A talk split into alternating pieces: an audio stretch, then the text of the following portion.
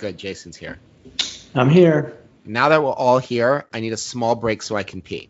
I'll be right back. Good gracious.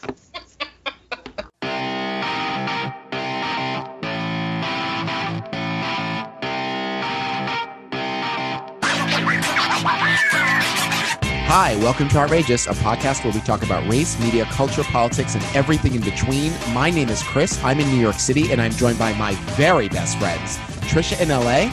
Hello. And Jason in DC. Hey. And this week, we are joined by our other very best friend, Anna. Hi, Anna. Hi. Anna is here because she is an expert on immigration, and she's going to talk to us about it. So, Anna, uh, first of all, welcome to Outrageous. Thank you so much for being on the podcast. Um, tell us a little bit about you, your connection to immigration, and why we should listen to you on this topic. Hmm. Uh, well, I am a first generation Salvadoran American. My parents migrated here during the Civil War. So that lasted from 1977 all the way through 1992.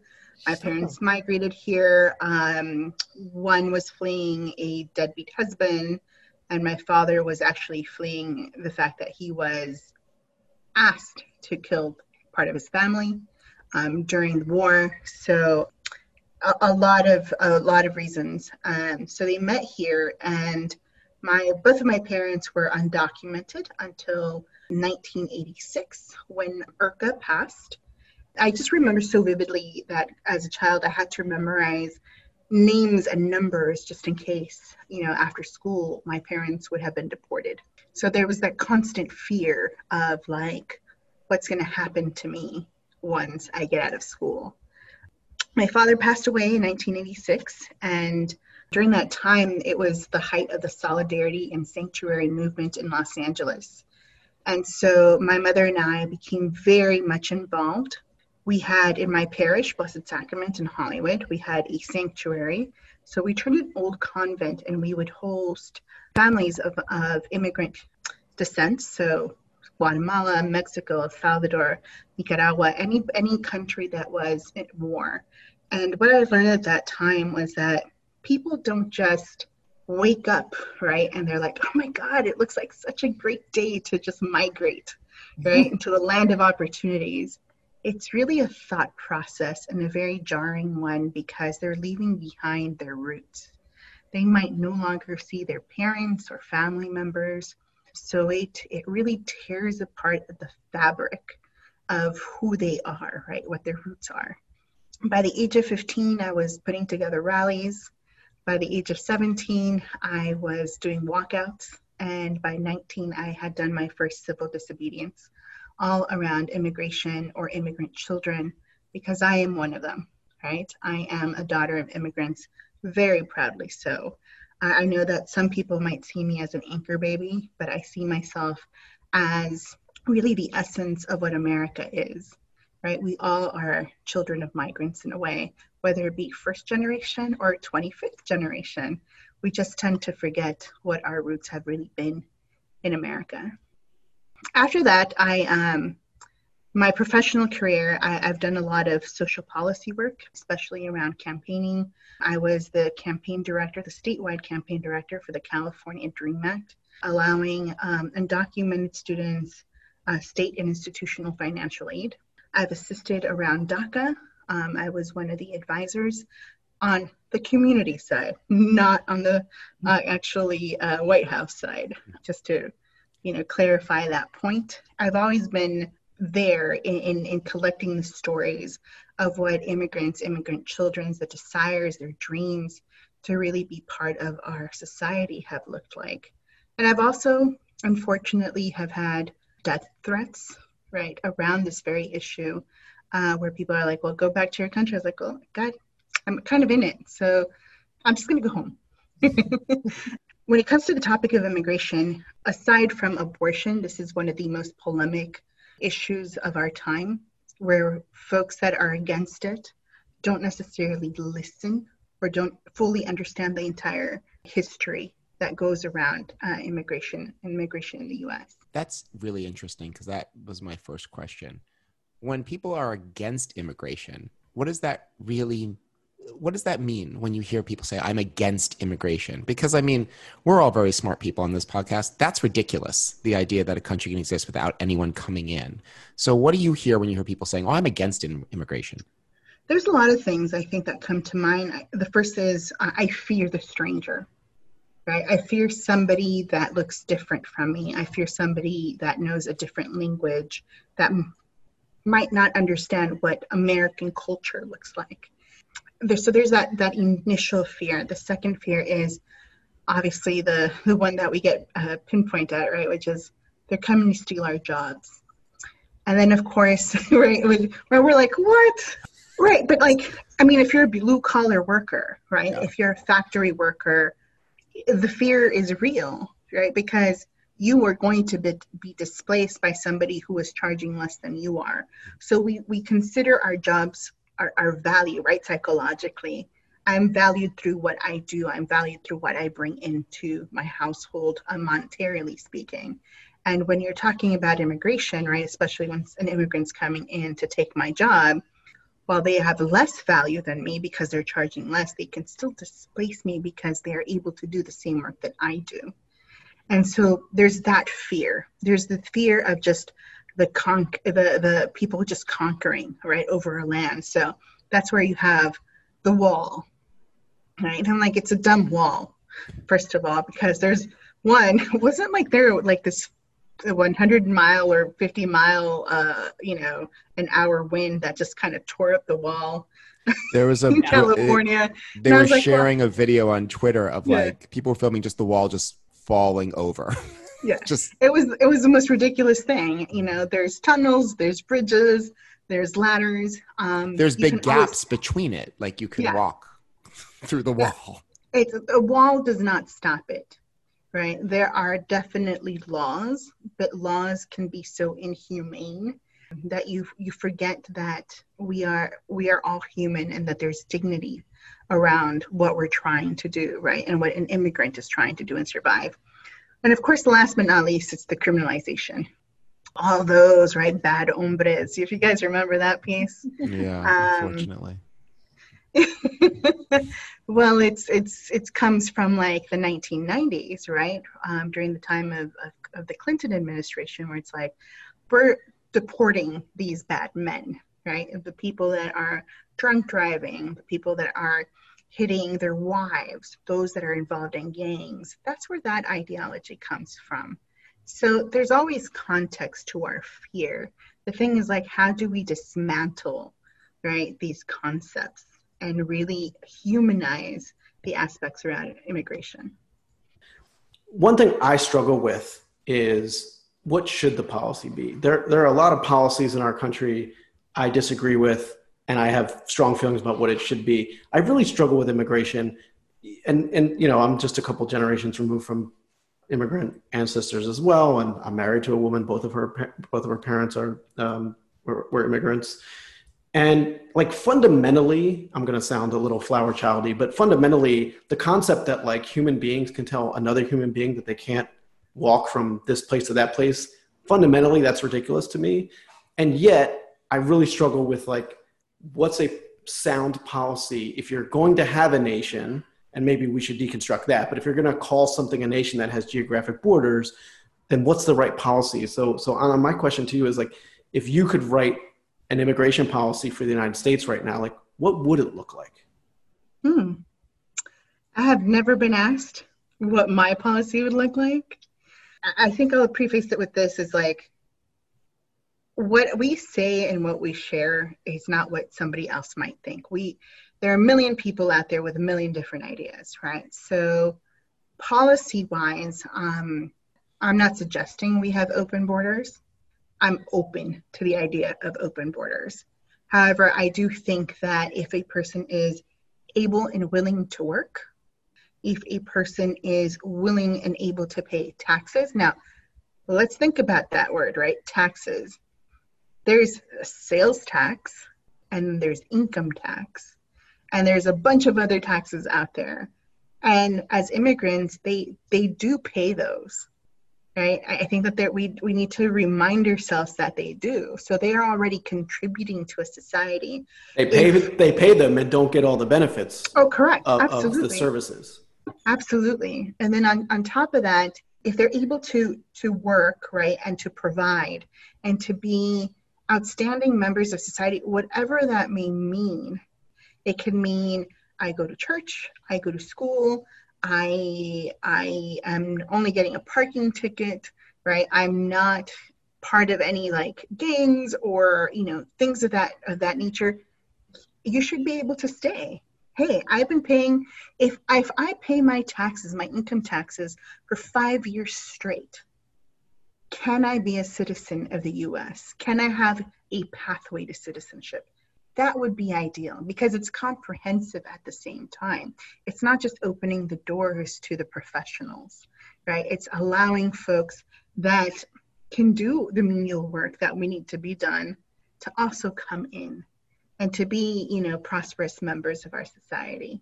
I mean, I don't know if you've seen the pictures lately, but in California, we actually have all these fires, right, in the central and northern California, and all you see are farmers farmers still there where the quality of air is just horrible and they're picking our fruits and our vegetables. They're taking care of our cattle. And yet here we are and saying please go home. So i mean what does at the end of the day what does my policy look like? There's a pathway to citizenship. That's what it looks like at the end of the day. And it's open to all I feel like when I get into this conversation with people, it very much starts with the economic argument that, like, well, if we just let everyone in, how am I going to go to the the hospital? If I have to go to the emergency room, it's going to be clogged full with people speaking different language. You know, it's this economic thing, and it, like you said, it's always like, well, no, everyone's paying taxes. Like the majority of the people who come here find jobs and pay the taxes. And I feel like what's really behind that is just more about what you referenced earlier. It's cultural dilution right? Like, well, if too many people come in, and it's not just America. I mean, it's also this is the issues they're having in France and England and Germany. It's like, well, if we let too many of them in, what does it mean for our language? What does it mean for our culture? What does it mean for our history? What would you respond to someone who um, throws that out there? Oof. Um... Yeah, we ask the hard questions. uh, I'm glad you do, but there's two types of people, right? The people that are genuinely asking you the question because they want to learn, and then the other person because they they are spewing their hate and their ignorance or their misunderstanding and don't want to learn and they want to stay sheltered. So all depending which one of those two is asking the question. Well, that's oh now you're asking the questions. Oh wow. Mm-hmm. That's interesting. I guess the latter isn't worth talking to i suppose. They're not worth educating. Yeah. It would it would take no responses going yeah that, that conversation isn't educating them right? That's going to be a journey for them.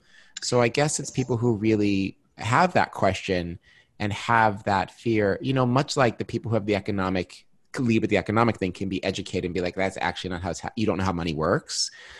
Is there something that we could I guess maybe the goal isn't to sue those people because there is something deeply I don't know, racist and nativist around the even the expressing the fear that like, oh, I'm afraid I'm going to lose my culture.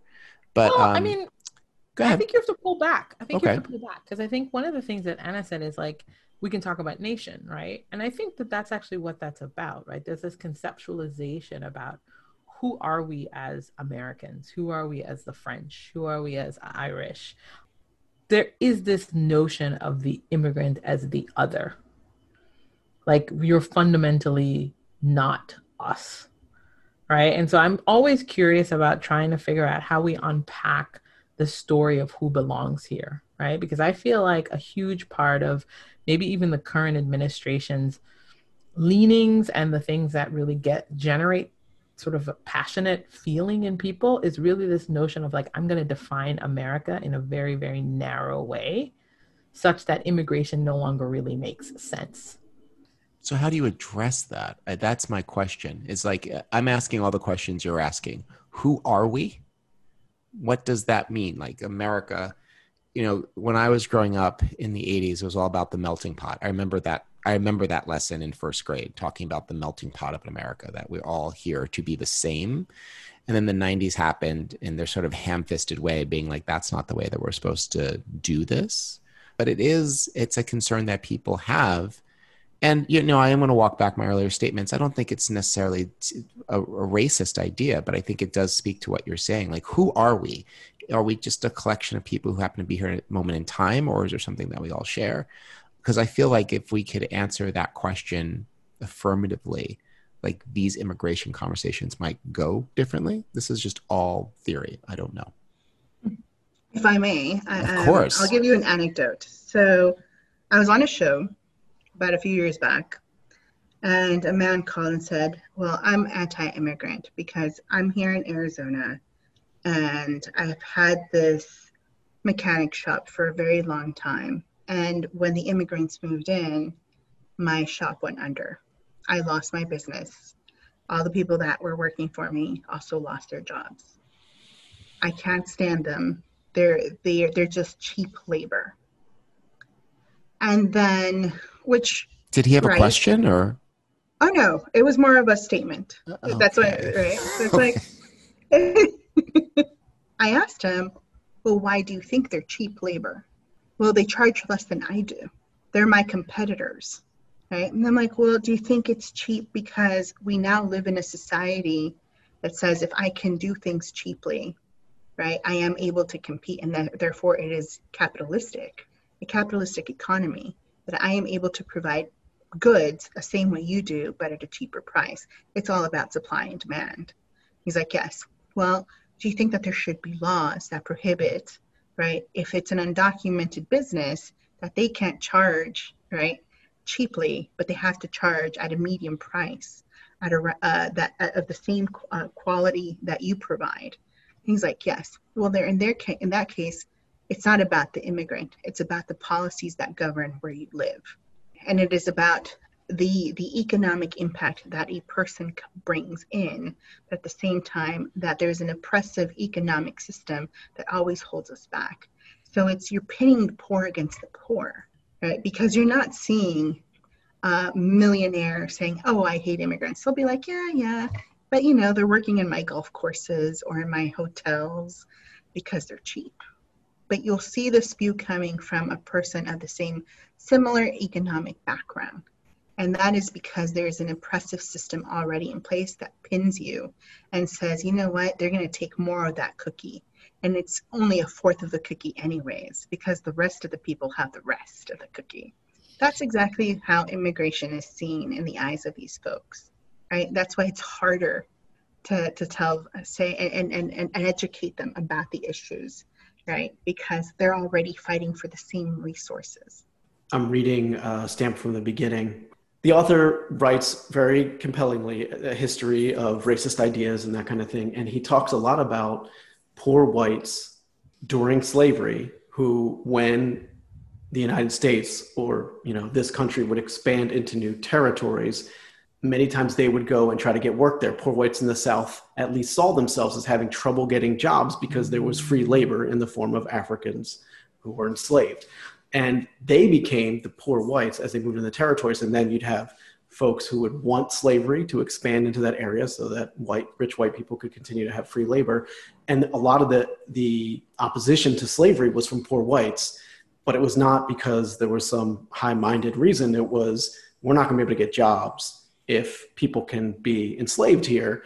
And then uh, what you see that is like you already see the seeds of post emancipation now the conflict's going to be between you know freed black people and poor whites because like just like you were saying Anna around the cookie now you have these two groups of people that both do need to be paid who are going to you know compete for this set of jobs. And you're going to have unfortunately a lot of poor white people basically become terrorists and and do really awful things because they see themselves as unable to to earn a livelihood i think i'm really trapped by the immigration question because it feels like we are all trapped and we're always going to go around in a circle like it's sort of like organizing, right? Organizing says that you have to come to an understanding about your shared status as laborers, maybe on a certain level. How do you move someone out of the space where you are seeing the other person as a competitor and not as a fellow human being. That feels like a part of the journey here. It like we keep coming we keep coming around to that question. We should just dive right into that. How do we it, it, that's the problem. Like we can't get out because all of us in this call are already out of that circle. And it's about education, right? And it's about open-mindedness. But when you keep getting media feeding you, you know, misinformation, then you're going to be stuck right in it, right? It's about the have and the have-nots. So it's harder. So as an organizer, Andrew, I mean, Trisha, I can tell you that the first thing that you always have to do is you have to identify your leaders, right? And who are our leaders right now that are talking about immigration? Not a lot. No. Right? We don't have an MLK. And once we had a Cesar Chavez, he was also against immigration for a while. Do you guys not remember that? He even went to the borders and stopped people from coming in. I don't remember that. Is it because is it because he saw it as competitors as well? Exactly, because because the farm workers, right? And I, am good friends with the family, so maybe I shouldn't talk as much. but here's the thing: like uh, he did it temporarily because he understood that if new immigrants, if new workers were going to come in and being paid at a cheaper price than their current farm workers, then uh, the movement would be pretty much, you know, obsolete, right? They were replaceable. And what he was trying to do is like any farm worker that comes in must be paid at a living wage, must be treated, you know, with dignity, with kindness. You need to provide water, you need to provide shade, and all these other arguments right along the way. So he went to the border and stopped them from coming in. So many ways, like the way that he, he that Cesar Chavez is taught in some of the classrooms is that he was anti-immigrant. No, he was anti-immigrant in that moment, in that in that particular moment in time you know, he was also organizing in Arizona and in New Mexico. And he even went down to Mexico and tried organizing some of the farm workers there. But it's hard. If you look at the, who the leaders are now, nobody's really talking. We don't have an MLK and we don't have a Cesar Chavez around immigration. No, I think you're right. And I, look, yeah. we're in this moment where we have these political conventions. As far as I know, and Anna, you could definitely correct this, but the Democratic Party does not have a coherent position they know what they're against and i agree with them as what they're against in terms of the current administration mm-hmm. but there's not a coherent policy that they are pursuing it'd be very interesting uh, and maybe i know this is one of your questions chris so maybe maybe we, it'd be interesting to hear your perspective on this uh, but it'll be interesting if biden wins which i genuinely hope he does what's the immigration agenda going to be i really have no idea here's the thing right the like any party they have the moderate Democrats, the blue dog Dems, and then you have your progressive right wings. And so you're going to get three different ideas. And in those three different ideas, you're going to get another zillion sub ideas, right? So we're not going to all come together, but as long as there's a pathway where you're over 11 million undocumented families and, and individuals have a pathway to legalization, then that's a relief. Because one of the arguments that we were we were giving around DACA was like DACA is only temporary. It's only a relief that is is is is impacting only certain number of students. We don't have that for their parents. So therefore now you have mixed status families where you have an undocumented parent, a DACA sibling, and then a, a US born sibling. Right? So the US born sibling is left without a lot of their family members should something happen to DACA or should their parents be de- deported, right? So you're tearing this family apart. What's the status of DACA now? So DACA was re implemented by the Supreme Court, but it in its argument, it allowed for the administration to come back and say, well, if you want to close it down, you have to close it down properly. So the administration has decided to put in papers to close it down properly. Mm. But meanwhile, you're allowed to renew. Technically, through the court, you are allowed. If if you're a new DACA student, you're allowed to submit. Uh, we don't recommend it just because the new administration is also trying not to accept those applications. So your recourse is to just keep waiting and hoping for the best. That's all you can do. Mm-hmm. So immigration is really about labor, right? If we yeah. had, if the labor laws were improved, if it was, just stick with me for a second. If you had to pay anyone working for you $10 an hour countrywide, like you could not pay someone less than that, then some of these issues would evaporate, right? It wouldn't necessarily be about cheap labor and competition who can work cheaper if if everyone could make a base minimum wage. You know what it is is that people are coming to this country and then people who own the means of production are just exploiting them. Isn't it on the nose? Isn't it though? I feel like it's a little more complicated and, and oh, it's far more complicated well, than I just said, but but, but that's but it. We you know, there are a lot of people, I think, who come here because they're fleeing from something terrible. And it's not always economic. Now, when they get here, maybe because of what you just laid out, Chris, because we we have an economy where there are lots of employers willing to hire people who aren't documented and to pay them less than living wage, minimum wage, et cetera. You know, that maybe makes labor possible for people who come here and, you know, don't have don't have documentation. But I would guess, like, let's say, Chris, we could snap our fingers and say, okay, now everybody's going to have to pay the minimum wage. You can't, you know, employ people for below that. It could be that people continue to come across the border because they're fleeing from the same terrible things. It may just be a lot harder for them to get work then. And then that raises another set of challenges. You're saying no, Anna. So again, please correct me. I, I well, going back to Chris, right, and then I'll go back to you, Jason. Um, yes, part part of the the immigration conversation, right, the immigration context overall, a big chunk of it is economic. But to Jason's point, should we have fair labor law practices, right, where people are actually held accountable? Would that impede an immigrant from even getting work? And the answer is no because you have to remember that in the entire like labor sector not everybody is a full-time employee. So they could easily be a private or a consultant. Most of them are farm workers. Some of them are nannies and housekeepers. You know some of them are teachers doctors whatever.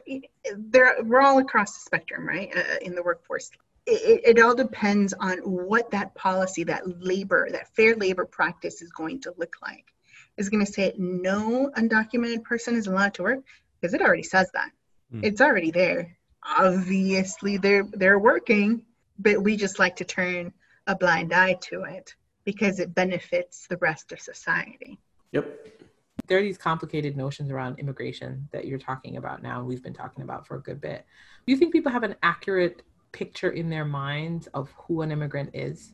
I was listening to a podcast and they were saying, you know, one of the people that are one of the groups of people who are really um, savaged by sort of the Trump administration are immigrants from African countries.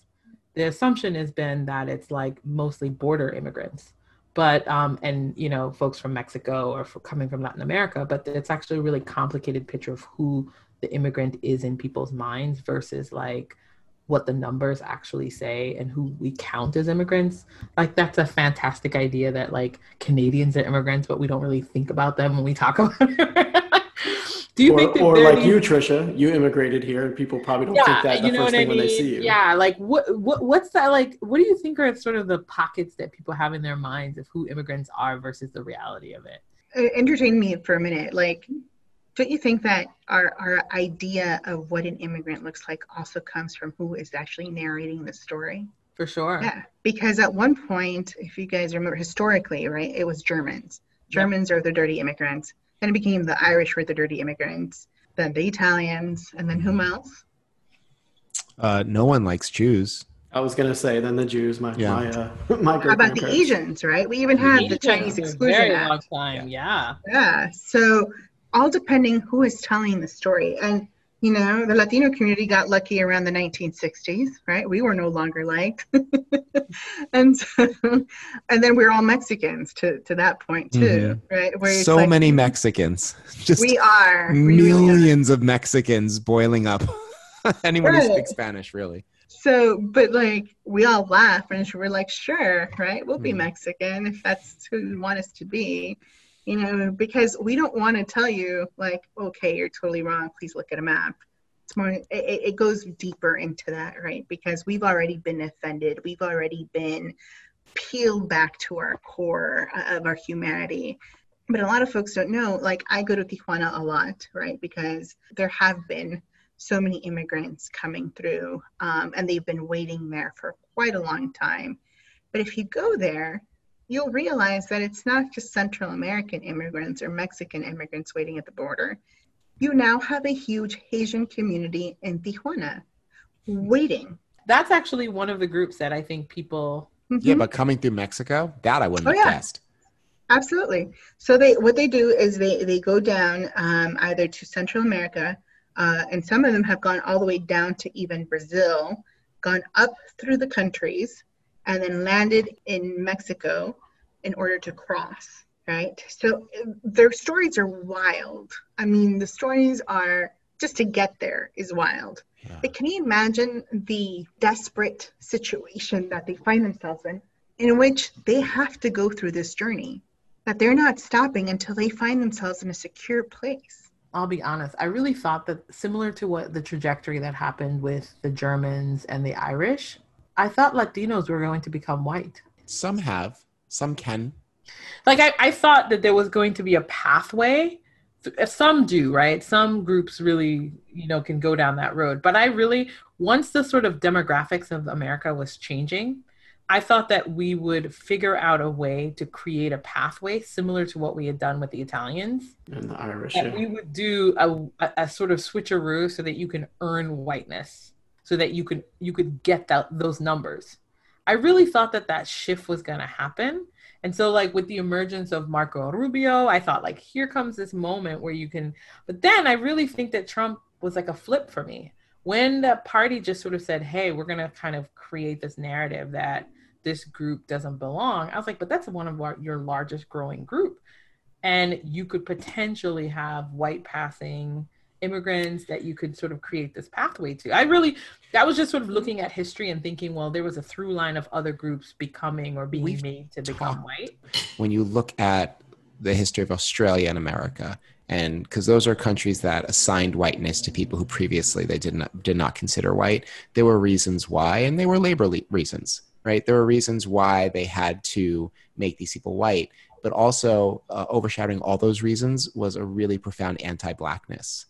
And so, in this moment in time, the labor issues, I, I, I don't, I can't speak to those because I'd have to really study and think about that. But at this point, anti-blackness, while it's still a very powerful force, anti-brownness is really up there. And I'm, I'm not certain that, I'm not certain who would advance the cause for Latinos being considered white in America anymore. I, it just I think the doors have been closed. There are enough white people, and I, I I just I don't see that path for them because I don't think the conditions that existed previously when the Italians and the Irish and the Jew and the Jews became white. I don't think it exists for Latinos in twenty in the twenty first century. But their numbers are le- le- their numbers. It's not just a numbers game, though it's not just a numbers game. In Australia, you know, they they decided Australia's Italians were banned at one point, yeah. but then they decided that they need to let them in because they needed people to build stuff. And it wasn't like there were like millions of Italians who wanted to come. It's just that that's who was available, and they wanted to. They needed the labor in their country. It's not a fact that Italians were growing as a population base and they needed to court them to keep power away from Asians, which has always been the problem in Australia. You know, it was it was really a pointed reason why they had them there. And I, I don't think that pointed reason exists. But, but in addition to everything that you've said, and there's uh, 20 million different other reasons why, I like to point out that both, all of them, right, Germans, Italians, Irish, they gave up something, right, in order to be white. Right? Yeah. They became acculturated. Mm-hmm. They became acculturated or hyphened Americans and one of the things that they gave up almost immediately was one thing their language. Yeah. They stopped speaking their native tongue. Whereas Latinos, right? I'm first generation. My kid better learn how to speak Spanish. That's true. I'm not letting that go because that's part of our roots. I think that we now have a, a deeper sense of what our culture is now versus what it was then. Or if you knew how to speak your language, you're not going to show your American born kid how to speak it, right? Like, so if you look at the the the Mexican American community born here in the 50s and 60s, most of them don't know how to speak Spanish. because they were taught in school not to do that. Where now in schools, it's like, oh, you have to learn a second language, right? Let's do this dual immersion, guys, which is wonderful and great. But you, we're no longer acculturated. We're no longer, what was it? So in the 80s, it was the the melting, the melting pot, pot. fantasy. The yeah. 90s, it was a tossed salad. Then in the 2000s, it was a mosaic, right? And like, what the hell are we now, right? Because it's it, it isn't what it is. It's yeah. we are we are very unique, right? All of us at this point, every immigrant. It doesn't matter if you're brown, if you're black, if you're if you're Asian, right? It, it just really doesn't matter at any point. We hold on to our roots because that's all we've got at this point. I think that that's the challenge though, because when I really when I listen to conservative scholars, that's the shift they believe that has happened that's made the immigrant narrative so challenging now and so problematic is that there isn't an idea that you can assimilate into American culture and give up a thing like that has mm-hmm. like and so i but guess i can but the thing is like what is america and well, what is american culture because all our culture as americans we've adopted from all these other countries but but you know what but you made that point already the, mm-hmm. Me- the Mexicans in the 50s saw that. They understood what that was. There was a thing that was American in people's minds, right? And it wasn't the language, right? And so you purposefully were like, I'm going to submit to this space. So I think it's really, now I sort of understand the hostility to ethnic studies. I understand the hostility to all of these other things that was sort of like, you're going to continue to uh, have an enduring identity that doesn't fully embrace this sort of like, notion of what Americanness is because I've seen that come up quite a few times. I have to say, I feel like it came up a lot during the um, Andrew Andrew Yang um, mm. thing, which is this notion of like what is the role of immigration and how people perceive um, sort of Asian immigrants versus other immigrants and the assimilationist model. And I think it's really I, I, I, I think thank you for bringing that up in that sense of like I'm going to hold on to this identity, and so that now makes it really challenging for me to sort of subsume you into this larger group.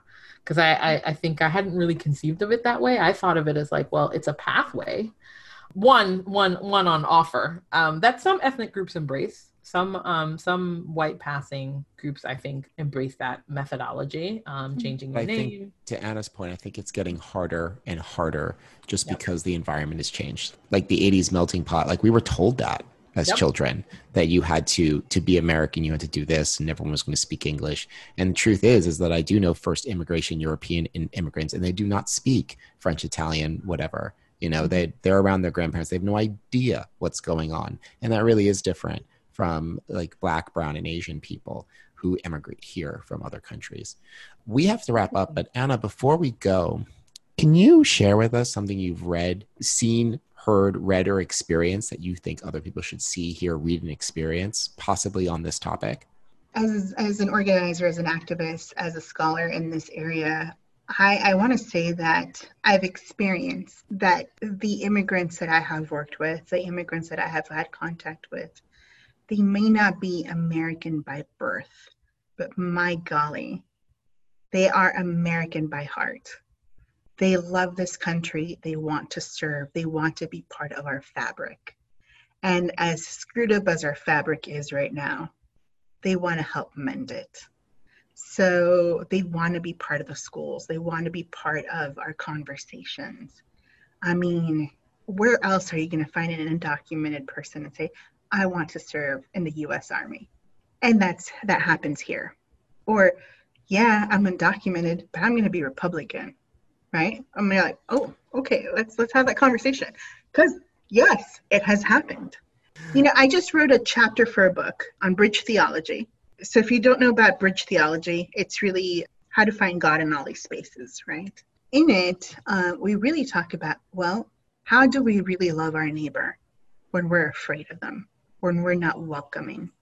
And so I invite folks to either learn about it, read about it, but really become much more informed. And I think the best way to learn about immigration is through the eyes of the immigrant, right? To really be in solidarity.